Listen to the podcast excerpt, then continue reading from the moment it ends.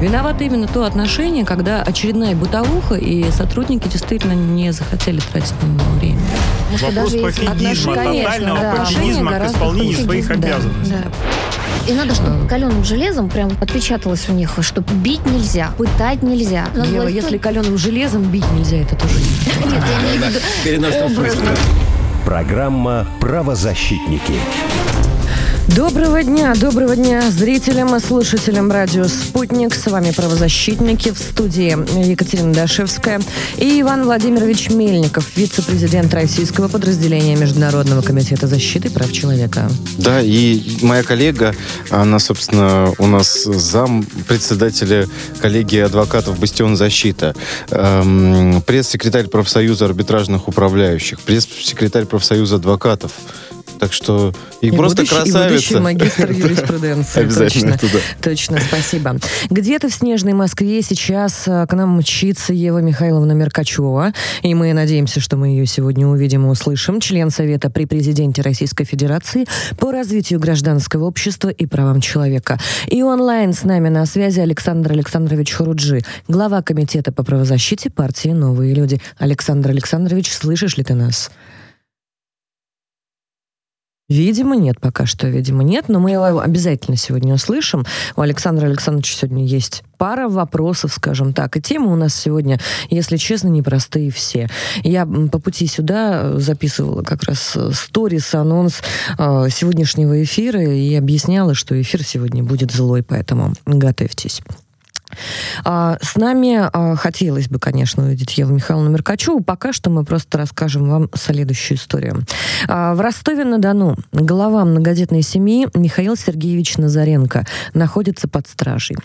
Ранее его обвиняли в мошенничестве с недвижимостью. Два года назад мужчина получил от городских властей бесплатный земельный участок и почти одновременно с этим купил квартиру в ипотеку. Причем часть суммы семья погасила материнским капиталом. Вскоре на отца семейства завели уголовное дело. По мнению прокуратуры, он должен был сообщить об улучшении жилищных условий и самостоятельно вернуть землю городу. А в этом году, в феврале, дело было закрыто за отсутствием состава преступления с правом реабилитации и возмещением вреда. Но через два месяца его снова задержали по другому делу, где он проходил свидетелем а, целых полтора года. Пока многодетный отец, общественник, на всякий случай а, он глава а, ОНО, а, гражданская опора, генеральный директор а, компании «Союз», директор по развитию а, ОАО «Чистый город», активист, а, он сидит в тюрьме.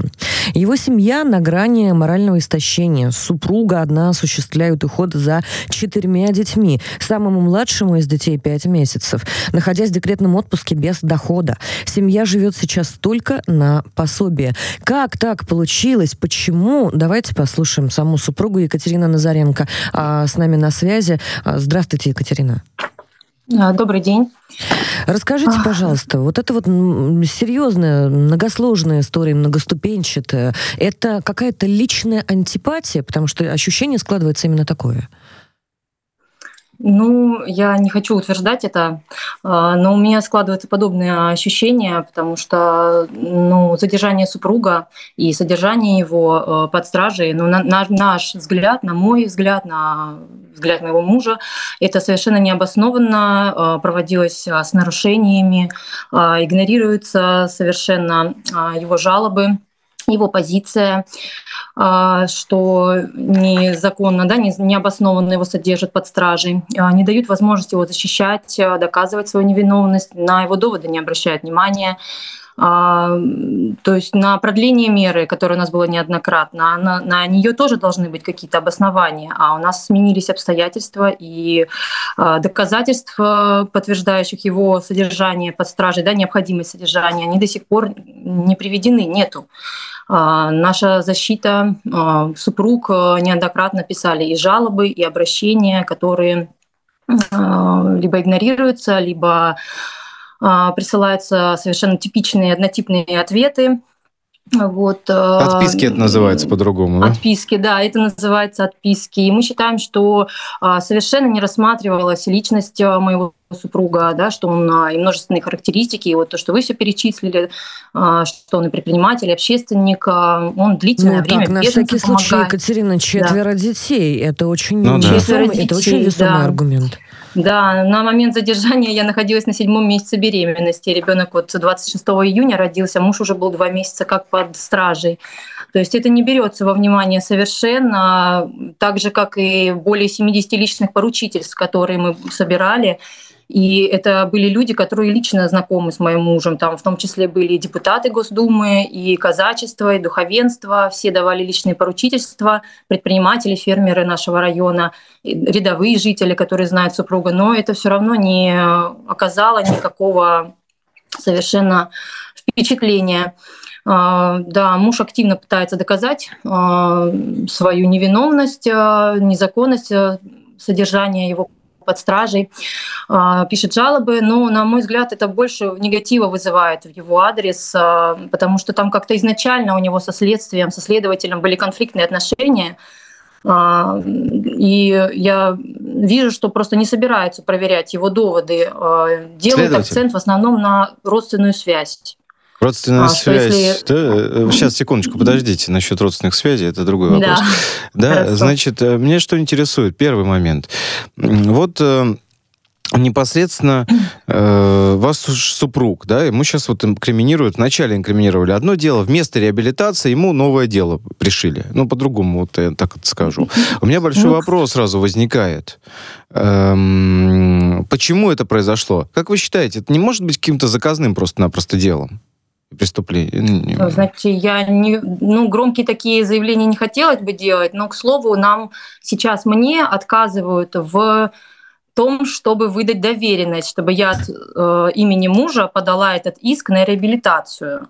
И к нам присоединяется Ева Михайловна Меркачева. А, вопрос, конечно, угу. стоит ребром. Простите, пожалуйста, человек не убийца страшный, а человек не совершал а, настолько тяжких преступлений, чтобы так над ним издеваться. Почему? Еще За раз, что? Это странное дело, мне кажется, очень странное. Вот в контексте того, э, почему вначале пытались одно сшить, по-другому нельзя сказать, да, по факту. В итоге они э, продули эту ситуацию. Где ответственные следователи вот того, который это дело возбуждал предыдущее? Почему не, не отстранили руководителя, а, значит, Почему э, следственного управления детей, по Ростовской области? поручились и так далее, действительно находится в заключении? И почему приходят отписки? Это что Нет. вообще за качество работы? Ева Михайловна, да. мы бы с удовольствием послушали ваше мнение. Да, ну, на самом деле мы видим классическую историю. Просто она, наверное, очень показательна, потому что бизнесмен, человек, у которого была своя собственная фирма, человек, который при этом а, имел какие-то контракты, да, и был ответственным перед обществом, а, у которого четверо детей, да, и мы все время говорим, что это избыточно назначать самую жесткую меру пресечения в таких случаях, если это экономика, если мы, не, мы же не ведем речь о насилии каком-то, нет, ни в коей, ни в коей мере. А, и получается, что следствие, а, видимо, не, либо не умеет работать, либо не хочет работать, а, либо задача совсем другая у него на самом деле, и оно, может быть, защищает какие-то другие интересы, и в итоге человека помещают под стражу. Вот у меня вопрос большой. Почему не работают все то, о чем говорят наши руководители? Руководители Верховного суда, руководители а, вообще страны, когда они многочисленно а, говорили, что вот эти все избыточные аресты, они ну и портят имидж страны, что уж говорить. И, в общем, население они, я, бы сказала так, будоражат. Вот, но имеем пока то, что имеем. Екатерина, вопрос. А, злоупотребление в отношении вашего супруга на лицо, это очевидно. И а, вопрос закономерный. Собираетесь вы ли вы идти в какие-то вышестоящие инстанции? Может быть, петиция, опять же, на имя Владимира Владимировича, а то действительно без личного вмешательства ничего не работает. Ну вот знаете, мы писали достаточно много уже жалоб и обращений, в том числе и в Москву. А, ну, обращения спускаются вниз а, к нам в область, и на что область отвечает, что все в порядке, все обосновано, и никаких а, незаконных действий не совершается. А дело ведет МВД или Следственный комитет? Хороший вопрос. ГСУ по Ростовской области. СУ, МВД, СКР или МВ, а, МВД. Значит, это, ну, да. э, значит, полицейские, полицейские. А Следственный комитет тогда, вопрос такой, да? Э, Следственный комитет тогда где? Да, можно мне тогда другое сразу предложение, потому что хорошо, когда бы мы, мы готовые решения предлагали. А в данном случае очень бы хотелось, чтобы у нас был э, в прокуратуре э, некий, может быть, независимый совершенно отдел, который бы занимался только тем, что проверял, насколько обоснованы аресты, насколько следствие правомочно запрашивает, чтобы человек человека арестовывали, и вот что дальше с ним происходит. Вообще звучит, конечно, здраво. Екатерине и супругу ее. Я рабочую группу предлагал. Хочется пожелать, конечно, терпения. Очень а, хочется верить, опять же, в то, что вышестоящие инстанции вмешаются, и те люди, которые обязаны осуществлять надзор, все-таки начнут работать. Екатерина Назаренко а, была с нами, супруга обвиняемого. Мы сейчас будем переходить к следующей теме. И вы знаете, э, казус состоит в том, и ужас состоит в том, что пока бизнесмен вот этот вот э, обычный человек, не убийца, например, сидит, выпускают э, на свободу и оправдывают педофила, который сознается в убийстве маленькой девочки. Переходим к следующей теме, сейчас расскажу вам. История ужасная, история страшная. Я действительно до сих пор нахожусь под впечатлением от нее. 12 декабря коллегия присяжных Ленинградского областного суда, и мы опять говорим о Ленинградском э, областном суде, оправдала 58-летнего жителя Кинингсепа, по-моему, так называется он, Кингисеп, Кингисеп, простите, Андрея Орелкина. А, из восьмерых присяжных шестеро высказались в пользу оправдательного вердикта подсудимого. Следствие вменяло Орелкину эпизоды изнасилования, насильственные действия сексуального характера в отношении несовершеннолетней девочки и ее убийства. Тело десятилетней девочки со следами насилия обнаружили в июле 2008 года, а, там же в парке Романовка. Подозреваемый Подозреваемого тогда же задержали, даже а, запирали в камере, но отпустили. Защищал его не простой адвокат, а именно мама, которую всю жизнь была важной судьей. Вот так, важной судьей. И а, здесь большой вопрос. А, на текущий момент мама вот этого вот, а, значит, гражданина скончалась. Но почему-то до сих пор а, заключение он не находится. Женщине на тот момент удалось убедить суд, что у уважаемого человека не может родиться маньяк. Вот так. А, прошло время, было это в 2014 году, а, значит, дело поставили на паузу, мать Орелкина скончалась, и затем а, за дело снова взялся следователь, которого прозвали а, тем, кто занимается неотмещенными детьми. Он провел обыск в квартире великовозрастного маменькиного сынка, пишет нам, а, значит, а, издание коллег. А, нашел фото омерзительного содержания, специальную аппаратуру для подглядывания в парке, а затем поехал с подозреваемым на допрос. И Андрей Орелкин добровольно рассказал, как насиловал и душил десятилетнего ребенка. Он сознался, что заприметил, как школьница постоянно ходит через парк, что девочке нравятся лошади, решил ее заманить к себе в квартиру, мол, он там много знает про лошадях, книжки интересные, вот это все. Но все пошло не по плану. Девочка начала сопротивляться, она занималась спортом, оказалась сильнее, чем он рассчитывал. Тогда он попросту школьницу задушил. Несмотря на это признание, судебная коллегия вынесла оправдательный приговор. Только двое присяжных назвали Орелкина насильником и убийцей. Шестеро решили его оправдать. Почему так получилось? А, почему мы наблюдаем вот такую историю, когда то те же самые бизнесмены, не убийцы, не насильники находятся в заключении, а опасные, опасные люди – которые сознаются в своих же преступлениях на свободе. Давайте поговорим с нашим экспертом. Виталий Валентинович Милонов с нами на связи, депутат Государственной Думы. Виталий Валентинович, здравствуйте. Здравствуйте. Мы говорим о вот этой ситуации, это действительно коллизия. Ну как же так получается? Ну, педофил сознается в преступлении, его отпускают. Дело в присяжных, дело в чем? И действительно, может быть, такие случаи присяжными рассматриваться не должны. А, знаете, я честно могу сказать, что суд присяжных – палка о двух концах. С одной стороны, это такое западное клише, которое нам сейчас навязывается. Хотя в России тоже были присяжные заседатели Конечно. до революции. И м, присяжные могут помочь человеку в том случае, если э, дело сфабриковано. или, ну, дело, предположим, экономическое, но когда идет дело о половой неприкосновенности или угрозе, или о убийстве, или покушении на убийство ребенка, я считаю, что присяжные э, здесь не помощники. Почему? Потому что маньяки, люди с девиантной психикой, а именно такие э, приступают порог черту закона в, в этом направлении. Да, это он все-таки не машину украл. Э, люди, которые совершили подобные преступления, обладают поразительной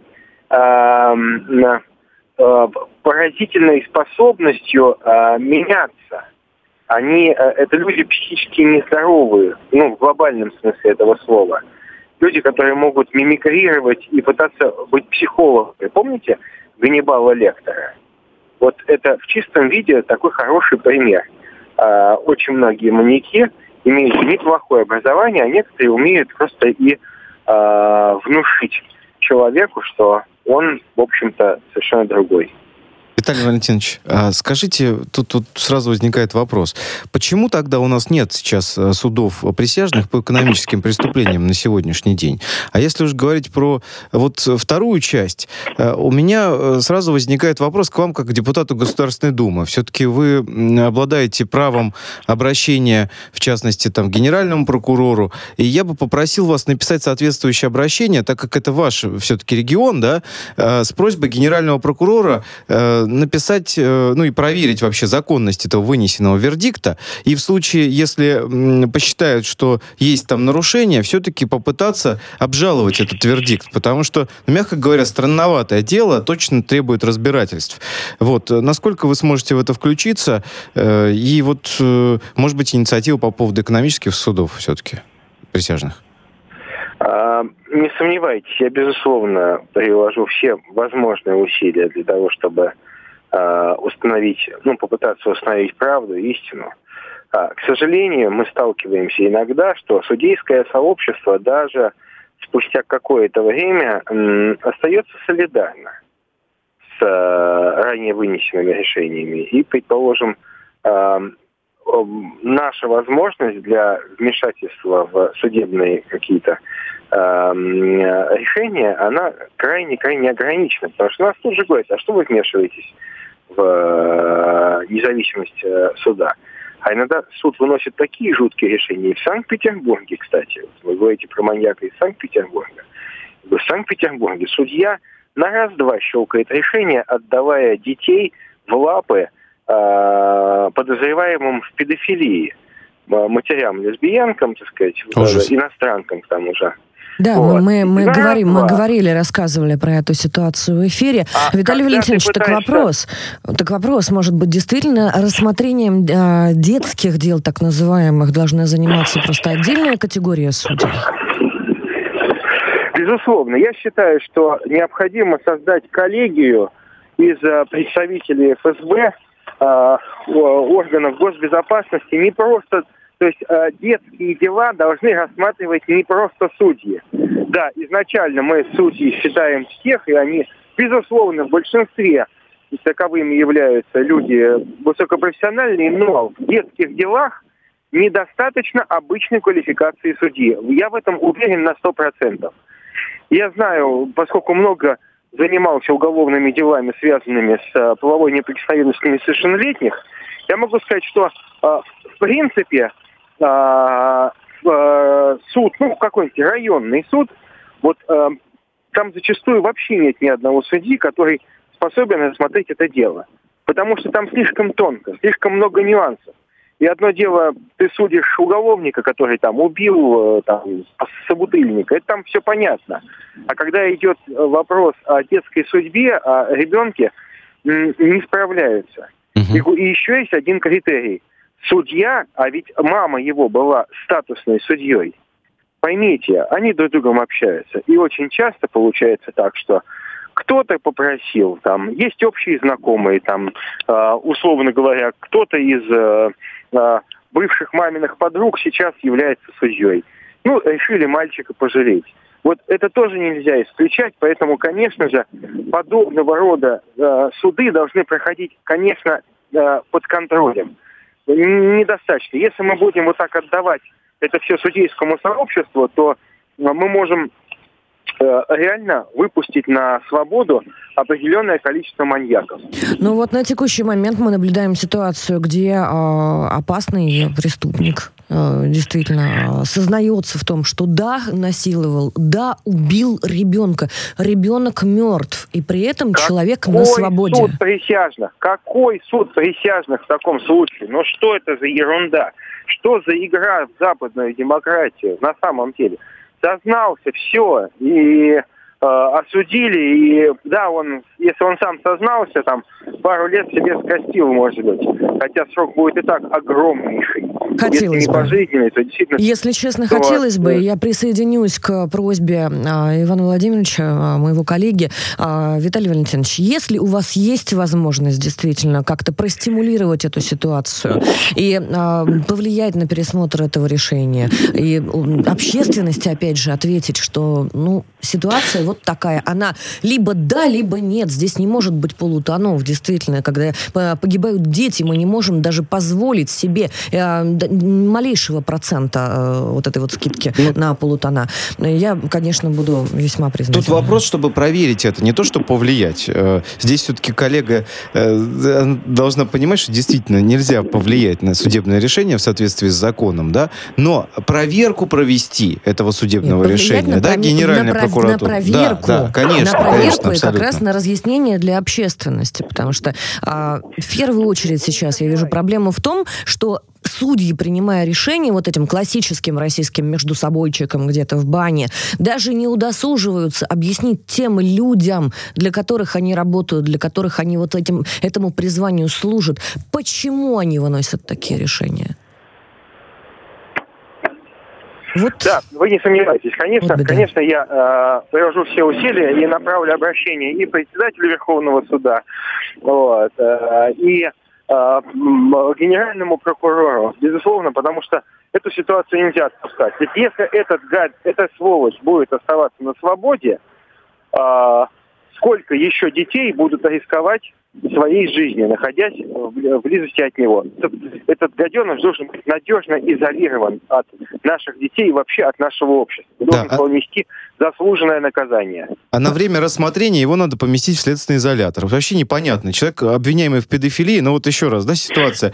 Э, значит, по экономическим делам мы людей сажаем в СИЗО, а тут человек, обвиняемый в педофилии, оставляют. Виталий Валентинович, я еще хотел выразить вам свою благодарность отдельно э, по поводу священника Андрея Павленко, да, вот мы с вами так э, вместе, э, так или иначе пытались помочь в этой ситуации. Э, вот, э, все-таки наконец-то он дома, насколько мне известно, сегодня, да, и это, конечно, да, очень важно. Вам большое спасибо за Коллеги то, что включились. дорогие, хотелось бы, конечно, чтобы детьми занималась отдельная инстанция раз, и чтобы каждый раз, когда судьи вот такое себе позволяют, или судьи присяжных, или вообще судебная система, не приходилось смешиваться ни отдельным депутатам Государственной Думы, ни правозащитникам рассказывать о том, как так-то получается. Виталий Валентинович Милонов был с нами, депутат Государственной Думы. Я вам напомню, что у нас есть телефон 8495-9595-912. У нас есть WhatsApp 8968-766-3311 и телеграм-канал «Радио, нижнее подчеркивание, спутник». Для любителей тележеньки там есть замечательный чат-бот. Вот туда можно писать ваши ценные мысли и задавать нам вопросы. Мы все читаем, все видим, все слышим. Сейчас уйдем на новости буквально буквально на несколько минут, и скоро вернемся к вам. Программа «Правозащитники».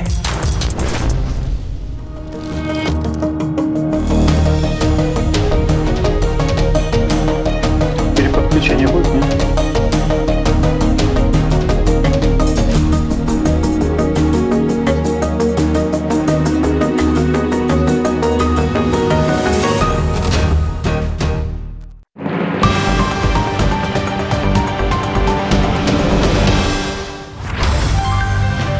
Здравствуйте, дорогие мои. Это Тигран Киасаян. Жду вас утром с понедельника по среду на «Спутнике». Поговорим, поспорим, подумаем вместе. Пишите или звоните. Будем разговаривать. И не переключайтесь, ибо некуда.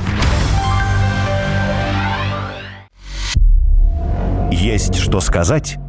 Говорите. Плюс 7 495 95 95 91 2. Вопросы ведущим. Ваше мнение. Ваше слово. Нам важно это слышать. А еще пишите на WhatsApp. Плюс 7 968 766 33 11.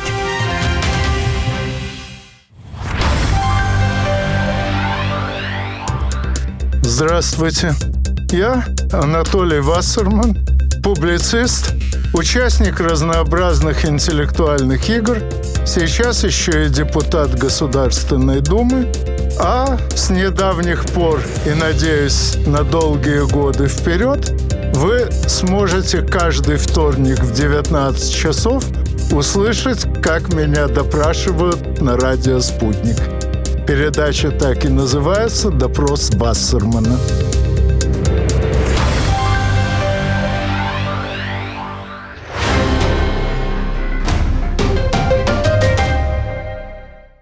Телефон рекламной службы «Радио Спутник».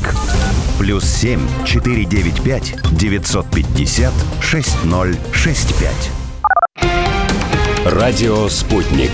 Новости студии Юлия Дребезгова. Здравствуйте. Применение Киевом американских систем залпового огня «Хаймарс» привело к гибели 44 мирных жителей ЛНР. Об этом рассказал зам руководителя представительства республики Роман Иванов. Кроме того, в результате боевых действий получили ранения еще почти 100 гражданских. Также, по словам Иванова, ударами этих РСЗО повреждено более 900 гражданских объектов Луганской Народной Республики. Украинские танкисты отказываются выполнять приказы и портят свои танки, заявил офицер народной милиции ЛНР Андрей Марочка. Они сливают соляру, масло, они начинают химичить пальцами на гусеницах, сказал он. Марочка отметил, что украинская армия в основном использует устаревшие танки Т-64, и были случаи, когда командиры заваривали танкистов в машинах, чтобы заставить их идти в наступление. Необходимо проработать вопрос с юристами о подаче иска за убытки России после запрета на транзит через Литву в рамках ВТО. Об этом заявил пресс-секретарь президента страны Дмитрий Песков. Он также отметил, что федеральный центр всегда поддерживал и будет поддерживать полноформатно регионы. Ранее в среду губернатор региона Антон Алиханов сообщил, что калининградские власти подсчитывают ущерб от введенных Литвой ограничений на транзит для предъявления претензий. Вильнюс с 18 июня запретил провозить по своей территории в Калининградскую область товары, попавшие под санкции Евросоюза. Белорусские депутаты приняли в двух чтениях законопроект о гражданстве, который предусматривает возможность утраты гражданства осужденными за экстремизм. Об этом сообщает пресс-служба Нижней палаты парламента республики. Четыре человека погибли в Томской области при столкновении машины скорой помощи со встречным грузовиком. Об этом сообщает региональное управление МВД. В результате столкновения транспортных средств произошло возгорание. По предварительным данным, в автомобиле скорой медицинской помощи погибли водитель и пассажиры. Устанавливаются все обстоятельства дорожно-транспортного происшествия. Московский парк развлечений «Остров мечты» в 2022 году посетило на 40% больше гостей, чем в 2021. Об этом сообщил генеральный директор компании Борис Пищик.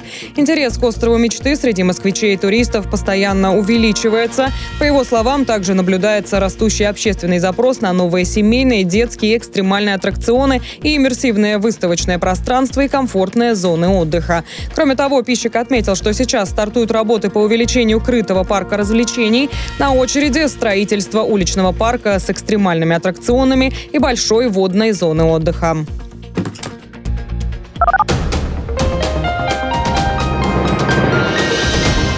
Следующий выпуск новостей через полчаса на радио «Спутник».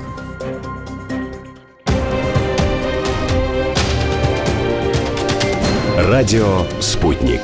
Разберемся. Москва 91,2, Санкт-Петербург 91,5 FM. Виновато именно то отношение, когда очередная бытовуха, и сотрудники действительно не захотели тратить на него время. Вопрос пофигизма, тотального да. пофигизма к исполнению своих обязанностей. Да. И надо, чтобы каленым железом прям отпечаталось у них, что бить нельзя, пытать нельзя. Ева, если каленым железом бить нельзя, это тоже Нет, я имею в виду образно. Программа «Правозащитники». А вот мы это очень хорошо знаем, что каленым железом нельзя ни бить, ни пытать, между прочим. Обсуждаем мы похищение наших граждан за рубежом Соединенными Штатами Америки. Методология защиты в исполнении Ивана Владимировича Мельникова будет нам сегодня озвучена. И на связи с нами в данный момент Виктор Бут. Здравствуйте. Здравствуйте. Да, Виктор здрасте. А, мне бы хотелось поздравить вас с возвращением. Мы действительно за вас очень болели, очень переживали, а, много обсуждали в эфирах нашей программы вашу ситуацию. И мне очень хочется действительно а, как-то пожать вам руку. Надеюсь, я увижу вас в нашей студии рано или поздно. Обязательно. Думаю, что такая возможность предоставится в ближайшем будущем. Поздравляем, поздравляем. Да, это хорошо. Э, Виктор Анатольевич, на самом деле очень рад тоже вас, э, так сказать, слышать, э, видеть уже на территории России. А, ну, вот не есть несколько вопросов, а, объективных вопросов. Э, понятное дело, что вы, когда находились в американской тюрьме, э, все-таки, пусть э, не всегда очевидные, но вот проводились пытки, такие же, как они проводятся с теми нашими гражданами, которые многие еще остались, пока кто-то, кому-то грозит экстрадиция в Соединенные Штаты. Я, в частности, говорю о том, как в тюрьмах США лишают используют э, сна, да, там, а, с постоянным светом, о том, как используют кандалы, э, еще какие-то вещи, которые, ну, мягко говоря, э, с точки зрения эм, современных норм международного права, являются все-таки пытками. Вот я хотел бы чуть более подробно поговорить с вами, вот каким, так сказать, вот методом, к сожалению, вы подвергались во время вашего нахождения в Соединенных Штатах, вот, и как вы видите все-таки, вот, понятно, что вам удалось, э, так сказать, э, держаться, да, несмотря ни на что. Ну вот как, так сказать, как противостоять этому, вы считаете? Возможно ли это? И, может быть, как-то удастся добиться изменений, вот, в том числе благодаря вашим рассказам? Понятно. Ну, наверное, надо начать с того, что есть несколько моментов. Условия содержания, те, которые применяются ну, ко всем заключенным, включая там, например, меня. Например, э, перед судом, так сказать, вот, э, как по нашим понятиям, видимо, назовем это СИЗО, вот, почти более двух лет, э, два года и, наверное, четыре месяца меня содержали в одиночной камере, и общение было только с адвокатами. Или вот, например, со семьей, когда она туда приезжала, но общение со семьей было в таком, знаете, небольшом кубрике с э, стеклом, и другая половина. Была такая сетка, чтобы можно через нее было говорить. Все передвижения э, э, осуществлялись только тремя, надевали наручники, э, э, надевали ножные э, кандалы или тоже ножные, но это не совсем кандалы, это ножные наручники. Mm-hmm. То есть они по весу не такие тяжелые, но перемещаться в них очень э, тяжело, и если неправильно их поставят, то они натирают, и это очень больно. Плюс такая э, цепь пристегивается на поясе, да, и туда через такое специальное устройство, которое называется черный ящичек, подсоединяются э, вот эти наручники. То есть ты абсолютно в таком вот виде, тебя и тебя ведут трое человек, что очень, конечно, э, э, нечеловечно. Э, это нет такой необходимости, потому что ты уже в тюрьме, более того, там трое этих охранников тебя просто физически держат, один с одной стороны, другой с другой, за руку и третий за цепь. То вот. есть это уничижительное, по факту, уничижающее достоинство да, человека. Да, да, Отношение, плюс, противоречащее да, международным да, нормам права, естественно. Да, да. Вот поймите, например, после того, как мой адвокат добился от судьи разрешения на контактный визит, а то даже адвоката мы могли, я мог вначале видеть только через стекло. Угу. Там проводилась процедура, когда приходишь с визит от адвоката, тебя полностью заводят специальный такой, э, тоже как кубрик, э, клетка такая, закрывают и говорят, давай раздевайся до гола, показывай, типа, поднимай гениталии, мошонку там, поднимай руки, чеши волос, показывай язык, поворачивайся, э, приседай, это как его, и типа пукай. Чтобы, типа, вот, вот это очень унизительно. Конечно. И просто, ну, э, даже, знаете, не хватает слов сказать, э, что вот э, та страна, которая всегда э, кричит о каких-то правах человека, да, вот э, так вот обходится, ну не только со мной, а со всеми заключенными. Издеваются и мучают, давайте своими словами. Да. Да. да. да. Виктор вот, Анатольевич. Это первый, угу. первый э, как бы вариант. Вот. И, естественно, самое сложное время было именно вот в эти э, несколько лет, которые я провел в одиночке. Представляете, в общем-то, тоже в одиночке стоит такая бетонная камера с петлями. Если ты вдруг начнешь буянить, то есть тебя там вломятся, при, присвяжут. Свет э, выключается снаружи, то есть они могут забыть этот свет э, выключить, они могут его включить среди ночи. Э, температурный режим, то, понимаете, очень холодно, то резко жарко, постоянные вот эти вот. Э, э, плюс, конечно, отсутствие адекватного питания. Потому что то питание, которое они предоставляют всем, ну, по нашим ну, нормальным, э, как сказать, представлениям, это не питание, это так, знаете, перекусы. Особенно для взрослого человека, активного человека. Вот, я стал очень резко там терять э, вес, очень резко стал терять мышечную массу и в конце концов потерял даже интерес к еде. Вот. Это как бы одни. Плюс постоянные, знаете, вот эти вот э, обыски, э, ну причем ничем не... Плюс каждые три недели тебя переводят с камеры с камеры, пытаются выкинуть там половину твоих документов, постоянные какие-то там эти, это нельзя, то нельзя. Э, плюс э, дело в том, что питание предоставлялось через такой э, люк в двери, ну, э, двойной причем, чтобы, не дай бог, это не просто открыли люк и дали. То есть там две дверцы, такая, это, ну, э, полочка, она полностью закрыта. То есть он открывает, ставит туда этот э, контейнер, как правило, и вот такой, как стаканы для кофе одноразовые, стеоформ они называются по-английски, вот. И типа закрывает, и потом э, открывает твой контейнер, ты должен это забрать. Очень часто, так как ключи от этого были даже не у охранников, а у лейтенанта, то есть это как бы э, э, старший офицер всей смены, mm-hmm. да, который... И если он, например, был занят, тогда питание осуществлялось только тогда, когда он освободится. То есть могли принести завтрак в 4 утра, могли принести в 7, обед могли, ну тоже с 10, например, до 2, а могли вообще не принести, то вечером 2-3, например, этих, и говорят, ну извините, мы были заняты.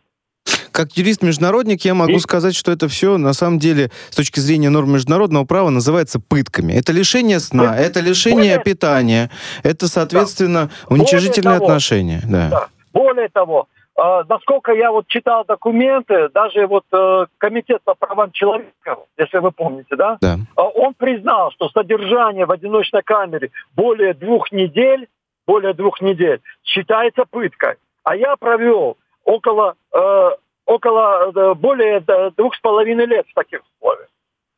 Но в Америке Виктор, это нормально. Виктор, Все... Виктор, вы планируете написать книгу «Вся правда об американской тюрьме» или что-то такое? Потому что многим это интересно, у вас просто уникальный опыт. И присоединюсь ну, к вопросу Александра Александровича. Есть ли у вас планы, может быть, по общественной деятельности, по а, помощи тем людям, которые оказались вот так же в заложниках в Штатах? Конечно, я всегда буду готов и, э, поделиться и опытом, и всем, чем можно было бы помочь, пока я не знаю, в каком виде Э, эта помощь будет, потому что у меня еще идет адаптация, я пока еще в таком, понимаете, небольшом трансе, мне нужно некоторое время э, прийти в себя, разобраться вот э, с теми изменениями, которые произошли, немножечко вникнуть во все эти дела, понимаете. Я думаю, что со временем, конечно, я активно включусь в этот процесс. Мне бы хотелось Книга зачитать... будет. Мне бы хотелось зачитать два сообщения от наших слушателей. А, выпускники военного университета Министерства обороны из Бюро военно-политического анализа поздравляют Виктора Анатольевича с возвращением и желают успеха в общественной деятельности. Держим строй, пишут они. Вот, то есть, Виктор Анатольевич, ну, люди ждут. Есть запрос. И да. еще одно сообщение с возвращением. Подскажите, были ли люди в тюрьме, которые хорошо отзывались о России? Иностранные люди. Павел из Москвы спрашивает. Вы знаете, э, может быть, это будет э, сюрприз, но вот в той тюрьме, в которой я был, я ни разу не встречал никакого антирусского настроения. И как со стороны охранников, они в большинстве белых, они все э, э, настроены очень консервативно. И, в принципе, все понимают, что происходит. Несмотря на все попытки, например, э, так называемых основных медийных источников США и активной антирусской просто истерики и пропаганды, многие американцы очень, очень хорошо относятся к России и просто не понимают, почему нельзя иметь нормальные отношения. Очень хочется, чтобы действительно люди на земле понимали, как обстоят на самом деле дела. Виктор Анатольевич Бут был с нами общественный деятель, бывший заключенный а, Соединенных Штатов Америки. Виктор Анатольевич, с возвращением мы действительно очень ждали ваше возвращение в Россию. Еще раз повторюсь, надеюсь увидеть вас в студии а, так или иначе в ближайшее время. Мы Спасибо. пока что переходим к следующей теме.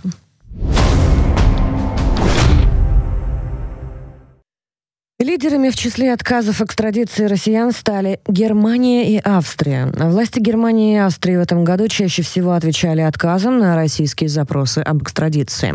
Всего к началу декабря иностранные государства приняли решение о выдаче в Россию 166 человек, сообщила Генеральная прокуратура. По состоянию на начало декабря 2022 года иностранные государства приняли решение о выдаче России 166 граждан, но скрывавшихся от э, правосудия правосудия. Также было принято 56 решений об отказе в экстрадиции. Это много.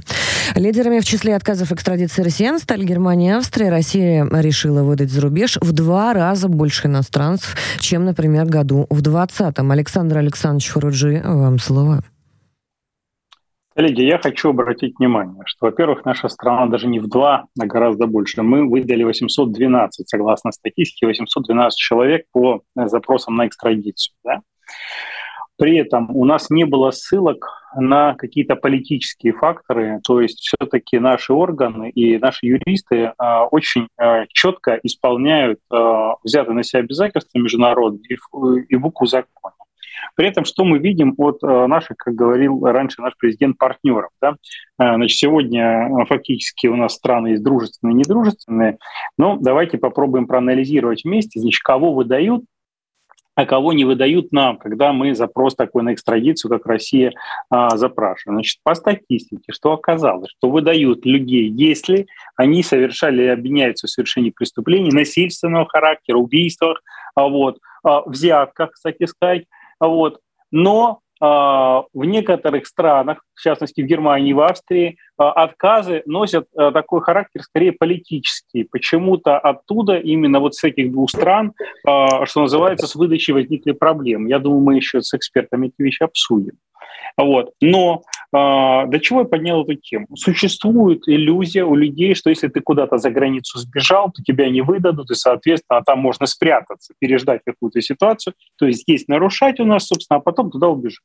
Так вот, это сейчас так не работает. Более того, в том числе и страны недружественные, которые относятся, продолжают выдавать. Вот эти 166 человек – это люди, которых выдали. То есть натворить здесь и убежать туда не получится. Это раз. Второй момент.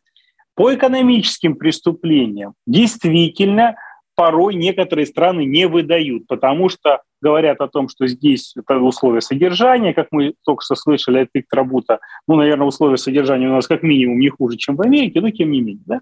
Вот. Они считают, что там и пыточные, и такое тоже было, имело место, мы это рассматривали на наших передачах. Вот. А второй момент – это э, объективность правосудия. Я думаю, что надо обсудить э, с экспертами, почему складывается такая ситуация, и прежде всего, кого нам по экстрадиции выдают, по экономическим, допустим, преступлениям или по каким-то другим, а кого не выдают. И а какие я, страны выдают, а какие не выдают. присоединюсь к вам. А, господа конокрады, шарик земной круглый, бежать-то вам некуда. А, эксперт есть с нами, у нас Дмитрий Григорий, на связи с нами, адвокат Дмитрий, здравствуйте. Здравствуйте. Кого выдают, Привет, кого не Дмитрий. выдают, и действительно, есть ли смысл вот этим вот э, господам конокрадам, как я сказала, э, нахватать, бежать и пытаться скрыться? Ну, э, знаете, наверное, это все-таки билет в один конец, потому что если человек э, убегает и попадает э, в федеральный и международный розыск, то срок давности привлечения к его к ответственности э, ставится на паузу. И человек там даже спустя лет, э, там 50 лет, может все равно где-то засветиться и быть выданным. То есть эм, проблему его уголовного дела внутри России ни один адвокат уже не решит, когда дело приостанавливается. Поэтому это все-таки действительно билет в один конец. Далее начинается процедура экстрадиции, и здесь тоже большой вопрос, выдадут, не выдадут, потому что даже недружественные страны, даже Великобритания э, выдают. Далеко не всех, но выдают. А, кого же выдают? Да, а здесь, опять же, надо разграничить по характеру преступления. Есть экономика, есть э, преступления против э, жизни и здоровья. Так вот, когда речь идет о бандитах, там, грабителях, насильниках и убийцах, кто выдают? Э, прямо ж бегом. Когда речь идет по экономике, то начинаются вопросы, потому что в некоторых европейских э, западных странах то, что у нас считается преступлением, там не считается преступлением. Об этом и ходят, э, скажем так, шутки о том, что Илон Маск бы уже там третий срок получил, да, еще за PayPal бы не отсидел. А, вот, поэтому, Смешно, кстати. Поэтому, Но это правда. Да, если, если страна считает, что это действительно не преступление, то не экстрадируют, а, потому что ну, это, возможно, какая-то гражданская, гражданский спор и решать его в гражданском суде. Если считают, что действительно преступление, что прям мошенничество, мошенничество, то э, иногда оно выдают.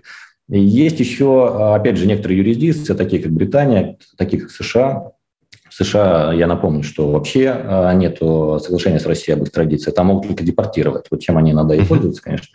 Э, вот. А, а что касается Великобритании, то прецедент был Алексей Шматко, э, значит, создал прецедент в Хайкорте Великобритании. Там э, не выдают почему? Потому что агент прокуратуры не может прогарантировать, якобы, по их мнению, что Э, по всем конвенциям значит, в России соблюдаются права э, человека, и СИЗО э, соответствует ну, вот этим европейским нормам.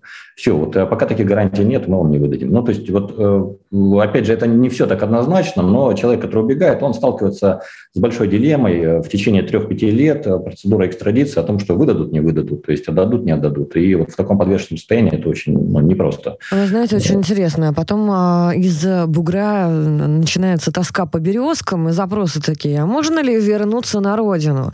И некоторым даже, насколько я знаю, вот сейчас инсайт разрешают, но при этом а, объясняют, что вернуться на родину можно, деньги придется вернуть и еще а, положенные отсидеть, то есть понести наказание. А они в этот момент очень а, возмущаются и говорят, ну как так-то, как-то вернуть-то, как-то отсидеть-то, ну это же ну, дела давно минувших дней, подумаешь. Ну, я напомню, помните, была история, которая, к сожалению, я бы сказала, со знаком минус, когда обещали амнистию экономическую некоторым предпринимателям, которые уехали за рубеж. Однако, да. когда они стали возвращаться, их арестовывали. Это была нехорошая история. Почему? Потому что обещал эту амнистию сам а, Борис Титов, и под, да, под его было. гарантией все это было. Ну, еще ну, коллеги, я бы тоже... Э, Ева, там не все так просто, на самом деле. Там не амнистию он обещал. Как раз-таки с нами сейчас на связи эксперт, который является у Бориса Китова непосредственно человеком, который отвечал за лондонский список. я думаю, что корректно сейчас Дмитрию Михайловичу Григоряге, Дмитрий как Михайлович, по экстрадиции, можете, дать возможность можете пояснить. Нам, можете нам пояснить Вопрос и рассказать частный. вот именно по этой ситуации? То есть на лондонский список действительно возлагали надежды те, кто раскаялся и были готовы и деньги возвращать, и нести ответственность, и а, просились обратно в страну. Почему это не сработало? Ну, я вас чуть поправлю. Не тех, кто раскаялся, а тех, кто считал себя действительно невиновным и готов Я был знаю двоих, кто себя... раскаялся, вот за остальных а, не уверена. Э, ну, возможно, да, потому что не, э, возможно. Но по большей части, действительно, во-первых, вы правы, что у 90% э, тех людей, которые уезжают, убегают, срабатывает эмоциональный эффект, что лучше сбежать, да, потому что страшно. А потом, э, когда спокойное состояние, они решают все-таки, ну, я ж э, вроде как ничего не совершил такого, за что бы отсидел. И ну, вернуться уже проблема. И вот в этом суть была лондонского списка, о том, что э, дайте этим людям возможность себя позащищать, но потом, когда будет итоговый приговор, ну, готовьтесь, готовьтесь нести э, наказание. А почему не Соответственно, получилось? что у нас что, что у нас произошло? А, у нас действительно были дела, где, которые были прекращены. Причем прекращал там и генеральный прокурор, там Чайка, и uh-huh. значит, следственные органы. И действительно, люди были невиновны, некоторые. А некоторые понесли наказание в виде условных либо реальных сроков. тоже были такие. По некоторым а, там была амнистия. То есть, ну, истории были разные. Но почему не пошло? Такой вопрос. А, во-первых, сопротивление на местах. А, сотрудники, которые возбуждали, собирали дела, там прокуроры, которые это поддерживали, они, особенно в регионах, дико сопротивлялись. То есть они получается, вскрывалось, что они, некоторые из них вносили решения ну, незаконные. За это нужно нести ответственность. Поэтому огромное было сопротивление. Э, связано было с тем, что, ну хорошо, мы вам гарантируем, что человек э, может приехать без ареста и защищать себя, э, но потом, когда человек приезжал, его арестовали. Ну, то есть гарантии генпрокуратуры даже не, не всегда срабатывали. И это в определенную ну, лепту внесло в то, что этот список особо там перестал работать. Ну, Далее были, знаете, еще какие проблемы а, ну, по большей части, по большей части, это проблема с гарантиями. Вот по большей части... Дим, ну скажи, пожалуйста, вот инструмента такого, по большому счету, до этого, до лондонского списка не было, и после его ликвидации, если он будет закрыт, то тоже не будет. Куда обращаться людям, которые вдруг решили на родину вернуться? Тем более их сейчас прижимают там достаточно серьезно, мы видим. Как человеку вернуться? Тут, то есть был вот этот механизм, лондонский список. Может быть, для всех каких-то граждан не только по экономическим преступлениям такой механизм создать, потому что если его нету, люди просто не знают, как вернуться. Они хотят, но не знают, как. Коллеги дорогие, очень, коллеги дорогие, очень хочется сказать, а ты не воруй вот, у страны родной, но... Разные истории бывают все-таки. Да, в том-то да. и бывает, дело, что человек не воровал. Дело, что да, бывают разные воровал, истории. И а, здесь вопрос, конечно, к Генеральной прокуратуре, потому что если сопротивление земли может повлиять на гарантии такого уровня, ну, На знаете, секундочку, президент это, говорил это об этом. Уже, это уже страшно. В том числе. На секундочку. Говорил об этом президент. Я, можно, я, я буквально одну минуту. Я вам, я вам просто скажу э, некоторую там реперную точку, да, которую мы достигли. И это действительно уникальный был прецедент, потому как э, мы выступали не за индивидуальный подход, о том, что там этого человека включить в список, этого не включить. Мы выступали за э, то, чтобы такая глава появилась в Уголовном процессуальном кодексе. Это сделка. У нас ведь есть досудебное соглашение о сотрудничестве. Там виновен Точно. человек, не виновен, но он может всегда договориться с прокурором и заключить сделку. Почему мы не можем а, по экстрадиции сделать и прописать такую сделку. Мы показали механизм о том, что там не все жулики, ну так, по-честному. Есть те, кто виновны, а есть те, кто невиновны, и которых незаконно привлекли к ответственности. Мы это показали этими постановлениями о прекращении уголовных дел. Соответственно, мы э, мечтали о том, что в Уголовном процессуальном кодексе у нас появится раздел по этой сделке о том, что человек приезжает на безарестной основе, дальше себя защищает под подпиской, но когда появляется приговор, будь готов нести по всей строгости всю ответственность. Соответственно, приветствуется, если ты гасишь ущерб и так далее. Что в этом плохого? Во-первых, а, потерпевшие претендуют на то, что действительно их приостановленное дело достигнет какой-то там логической точки. А у следователей висяковые дела уменьшатся. Прокурора тоже, ну, прокуратура тоже в душе хлопает и говорит, здорово, но мы как бы разруливаем все вот эти висяки. А, и генпрокурор Чайка в ноябре 2019 года а, сказал здорово, и Песков, кстати, а, поддержал от Кремля о том, что ну, то есть, по всеобщему мнению, что... всем одна сплошная польза. А да, ВОЗ, и ныне, а, ВОЗ, а, ВОЗ, основу... а ВОЗ и ныне там, говорят. Лежит в основу упека. К сожалению, Но пока в итоге, что. В итоге, да, в итоге Чайка ушел, и про эту историю забыли.